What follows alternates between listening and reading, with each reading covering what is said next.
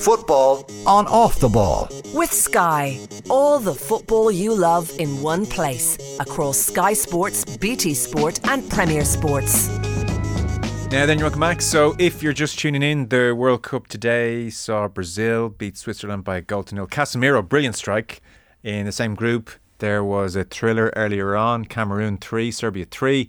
We had Ghana beating Korea 3 2, and we are 34 minutes into Portugal, Uruguay. And as I mentioned to Mick, once we're done between Portugal and Uruguay, that will be the halfway stage of the World Cup. The games are flying by.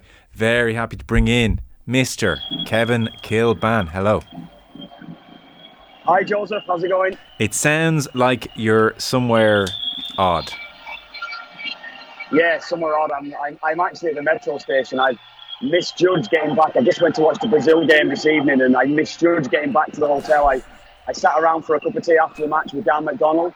Oh, yeah. So we were catching up and, you know, having a, a chat. So I kind of left it so the crowd would clear. I'd be able to get back to the hotel, no problem, and I'd be able to get online with you guys. It's not worked out that way because it's still chaos. And the, the, the, metro station here is chaos at the moment, yeah. Okay. I did tell the lads when they said Kevin Kilbane was going to be on live that that was a bad idea, but here we are. No, it always seems to be for you, and I've been fine, no issues at all. But when, when I get on with you, something seems to happen. It's like there's something up above that's putting uh, demons demons between us, Joe. I don't know what it is. I'm hearing the metro is very, very good. Yeah, it's, it's really good system the stadium here, I went to, um, what is it, Stadium 974. This is where the Brazil game was this evening. Okay. It's not actually too far from the hotel. It's probably three stops down the metro, hop on the metro. And once, once I actually got off, the problem is you've got about a mile, maybe a mile and a half walk. It's a good half an hour walk, probably from the metro station to the ground itself once you get off. And it sounds like it's still very lively there. So are these Brazilian fans, uh, Swiss fans? Brazilian, would be? Yeah. yeah, Brazilian. Well, probably about five seconds before it came on, it was just absolute chaos. It was carnage getting through the, the metro station. So I kind of sat down here, sat down the and all the fans were just streaming through. If I turn the camera around, there's still a few floating around over there. You can probably hear a little bit. Okay. So they were all like streaming through the through the metro station here, getting obviously heading down to, to get on the train wherever they're heading to. But it is, yeah, it's all Brazil, all Brazil. I've not really seen any Switzerland fans since I got here, as it turns out. But there's a load of um, a load of, uh, of Brazil fans everywhere. Yeah. Well, it doesn't seem like European fans have travelled in great numbers, is what we're hearing. Argentina seemed to have brought a huge fan base, and even Mexico the other night yeah. had as well. And Brazil will be well supported, I would presume, even by locals, if not necessarily all uh, from Brazil. Yeah, I'd probably say that's fair. There's a lot of local support here for Brazil. Probably, I, I, I think from what I've seen, Morocco is probably the, the most uh, or best supported team here. I, from what I've seen, thousands and thousands of Morocco fans everywhere I go. But Argentina, you're right. When I probably landed in Doha, 10 days or so ago now, whenever it was, Argentina, Argentina fans everywhere, all over the airport, and that's been continued since I got here. Outside Morocco, I probably think that yeah, Argentina is the best supported team here. Yeah. Okay, so it's good to hear a bit of atmosphere because uh, one of the other things I'd read, and I don't don't know what your sense is, and I do appreciate it can be hard when you're uh, working for media at games. You're often there early or leaving late. Is that I've been hearing the atmosphere isn't amazing, that it's been a slightly quiet World Cup by comparison with others. What's your sense of the general atmosphere around Doha, around the games, day to day? Day, day to day, where our studio is, um, uh, in the souk where we are, it's kind of like the, the, the central shopping mall, whatever you would say, in the, in the centre of Doha. There's there's, a real buzz there. There is, as I said, Moroccan, Argentine, uh, Mexican, whatever. There's loads of different nationalities, loads of fans around there. But it's the first game, first game I've gone to and sat there tonight. And you know, usually whenever I've been to a Brazil game in the past, the atmosphere is just electric. You know, so loud. It, it, it, didn't seem like that tonight somehow, even for a Brazil game. You know, it's a bit it's a bit crazy here in the metro, and it's it's madness around the place. Maybe going into the stadium before the game and afterwards, but in the stadium itself tonight, it didn't seem like a normal Brazil match at a World Cup whenever I've been to them before. So, yeah, I'd maybe take that. I, have not really got too much experience. I, have I've only been to the two of the other Canadian games actually. When I went to the Canada games, there was great atmosphere. A lot of a lot of Canada fans have come over, so I've noticed great atmosphere at, at those games. But maybe a little bit less, or not necessarily as, as, as loud as other games that I would have been to in the past. I think I think that's fair to say. It's probably better off. Dan mentioned the same thing to me tonight. He's been to a lot of games. I think Dan said he's been to 10, 11 matches since he's got here. Uh, and he was saying something similar to what you're saying there, Joe. A lot of the atmosphere is atmosphere of the games. It's not normally, or it's not like a normal World Cup, World Cup, World Cup match. Um, I'm sorry. So you mentioned the Canadian games. You're obviously working on Canadian television. I, I forgive me if I'm stepping on something that's a very serious issue, but on Twitter, the Paul Peschisolido uh, spat obviously uh, caught people's eye. So he's not impressed that there are uh, non-Canadians on the Canadian coverage. Is that right? Are you like the Didier man here? And he said, "Out you go." Yeah, absolutely like Didier man here. Yeah, uh, I was surprised I was a teammate of Paul Salido when I was at West Brom. We were at West Brom together. So yeah, I kind of, yeah, I, of course I was a bit peed off with it when he when he sent the message out because it's actually not true. Four of our six guys have played or are current players for, for Canada. One's the second uh, record cap holder, and we actually have Steven Caldwell, who up until about a year, eighteen months ago, was a coach on the on the Canadian team. So I think the panel that we have is very relevant. The only one he could single out from that is essentially me. So I felt as though it was very harsh on, on Pesh when he's coming for me like that, particularly when, you know, I played alongside Pesh, and there was at times when he was called up to play for Canada, he, he didn't want to go back and play for them at times. So I was kind of a bit bemused by what he was actually saying to me, to be quite honest with you. Okay, I didn't realise that. To be fair, I wouldn't have even known about it unless I'd seen your replies. I presume it's all much ado Yeah, about nothing, or has it been a talking point in Yeah, the yeah. Canadian media? I don't know. I might have been. I don't know. I'm not really paying attention. to it. I was just a bit, as I said, I was a bit peeved that he sent those. So I, I, I felt as though I had to maybe defend the panel because it was untrue what he was saying. Anyway, there was no Canadian players or, or ex-players on the panel, which was untrue. And also the fact was that he was actually coming for me in a way to say that. First of all, he said I was British, which, as we well know, I'm not. That was probably so you the took that well, did you? Given me, Joe. Yeah. Oh yeah, that was that was great for my mentality, you know. Um, so yeah, I again, I, I, just had, I felt as though I had to maybe respond to it. Um, maybe I shouldn't have. Maybe I should have just let it go. But I actually saw Ronnie Whelan there tonight at the game as well, and Ronnie actually said the same to me. He said, "Oh, I see you've been having a bit of a pop," and he said, "Really? Is, is it is it getting?" He goes, "Oh, I read all about it too in, the, in on, online or something." I said, "Gee, I, I haven't even realised it's actually gone online. It's become a thing actually." Well, this is the issue with Twitter. If you had said nothing back, nobody would know a thing about this. But I know. I'm, I'm attention seeking, Joe. I think that's probably what it you're, is. you're no? entitled to have a bite back if you're defending yourself as well, I suppose. Yeah, what- I, what- what- I, I felt I felt I was right anyway. yeah, well, I didn't even realise he was a former teammate, so that would add to your ire a touch as well. Yeah, exactly. That's my point. Exactly was. Yeah, that's when, when he comes out with that. I'm hang on a minute. You know. Uh, anyway, I've I, I, I've said my piece. Yes. And We'll move on. and I suppose it's probably I suppose it's not necessarily the platform to say your piece because everything can kind of get taken out of context from what you what you're saying anyway. But I, it was totally false and totally untrue with what he was actually saying. So I just felt as though it was a bit of BS what he was saying. So anyway, there you go. Yes, fair enough. Rachel Daly is a striker. The end. The Koi Gig Pod on OTB Sports. She's got great passing range. She scores goals. She's great in the air. Brilliant in the air. Yeah. Subscribe to the feed in the OTB Sports app now. Um, have you uh, Yeah. uh, often a chance to reinvent yourself when you um, move away? So, on this uh, Canadian panel, what role have you assumed? Are you the hard hitting outsider who gives a clear eyed view on how terrible Canada are? What do you do? Uh, I was actually quite positive going into the Croatia game. Actually, I was really positive, more so than I was maybe a couple of weeks ago when we'd done a few panel hits and things like that. A couple of weeks ago, we had to do, um, you know, like a World Cup preview show, best best teams in the World Cup, and all this sort of thing. I was actually a little bit more critical of them then, saying I, I really don't give them too much hope against Belgium and uh, Croatia. And you know, when you're when you're around it a little bit more, you get a little bit more of a feeling of, yeah, I fancy them to get something. And I thought they would have scored actually against Belgium. I, I fancied them to score a goal at the very least. Started so well, should have got something. I thought they played really well, and that maybe raised expectations, maybe in my own head, that they could have replicated that that, that sort of performance in, in the Croatia match. But they didn't play well. Certainly after the first 15, uh, 10 or 15 minutes, I thought Croatia just worked them out.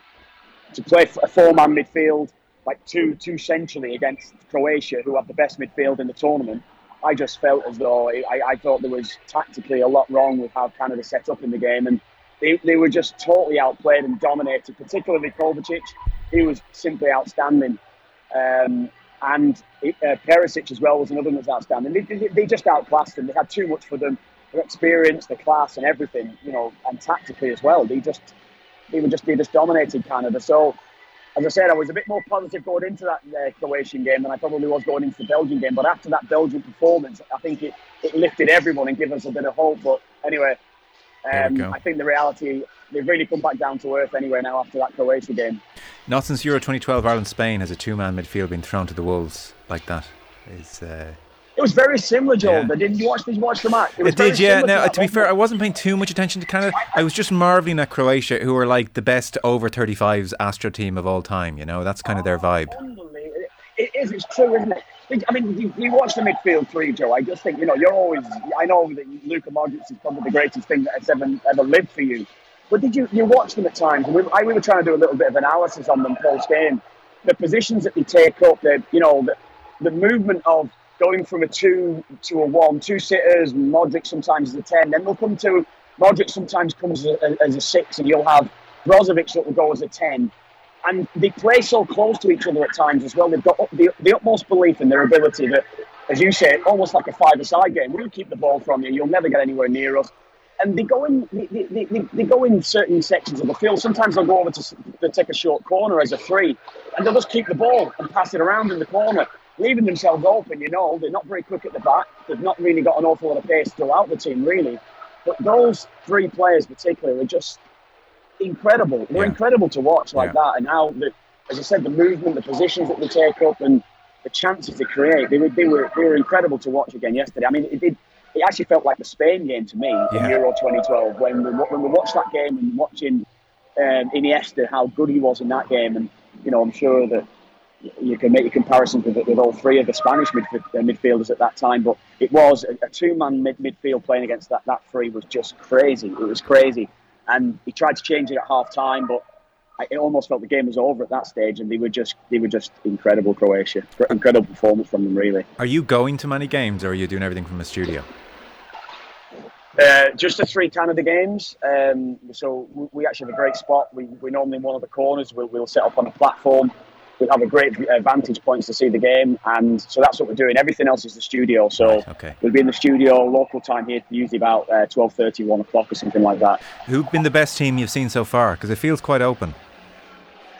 Yeah, it does. Um, Brazil were quite flat tonight. I don't know if you watched the game.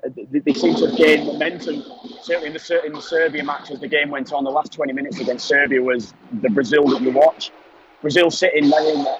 I heard I heard Tim Vickery, I think it was on with you a couple of weeks ago, John, we were talking about whether it was going to be Vinicius Junior or play Fred, which seemed crazy to us at, at the time. That, that wasn't the case to me from the Brazil that I've seen. They, they, they line up as a 4 3 3. Neymar plays as an 8, essentially, along uh, on the same side as Vinicius Junior. So they'll have two real attacking players down the left, and they just let those two go. And the rest of the guys just kind of sit in behind them the back four is invariably always intact. Casemiro usually sit in front of them, and it's like we've got five defenders.